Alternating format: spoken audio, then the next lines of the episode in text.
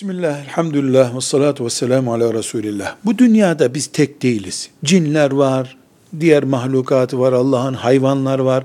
Hayvanların da bu dünyada Allah'ın mahlukatından olarak yaşama hakları var. Bizim hayvanların üremesine yönelik herhangi bir şekilde yaptığımız bir uygulama Allah katında mesuliyeti olan şeydir.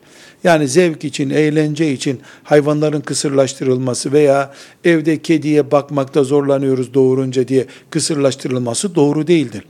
Ama bilimsel bir araştırmaya şeriatımız izin verir.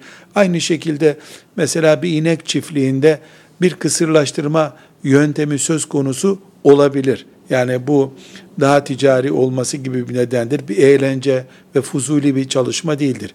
Yani hayvan kısırlaştırma, insan kısırlaştırma gibi birinci dereceden yasaklanmış bir konu değildir. Neticede hayvanları Allah-u Teala bizim kullanmamız için, istifade etmemiz için yaratmıştır. Eğlenceye ve keyfi bir uygulamaya sebep olmadığı sürece hayvanların kısırlaştırılması ulemamız tarafından caiz görülmüştür. Velhamdülillahi Rabbil Alemin.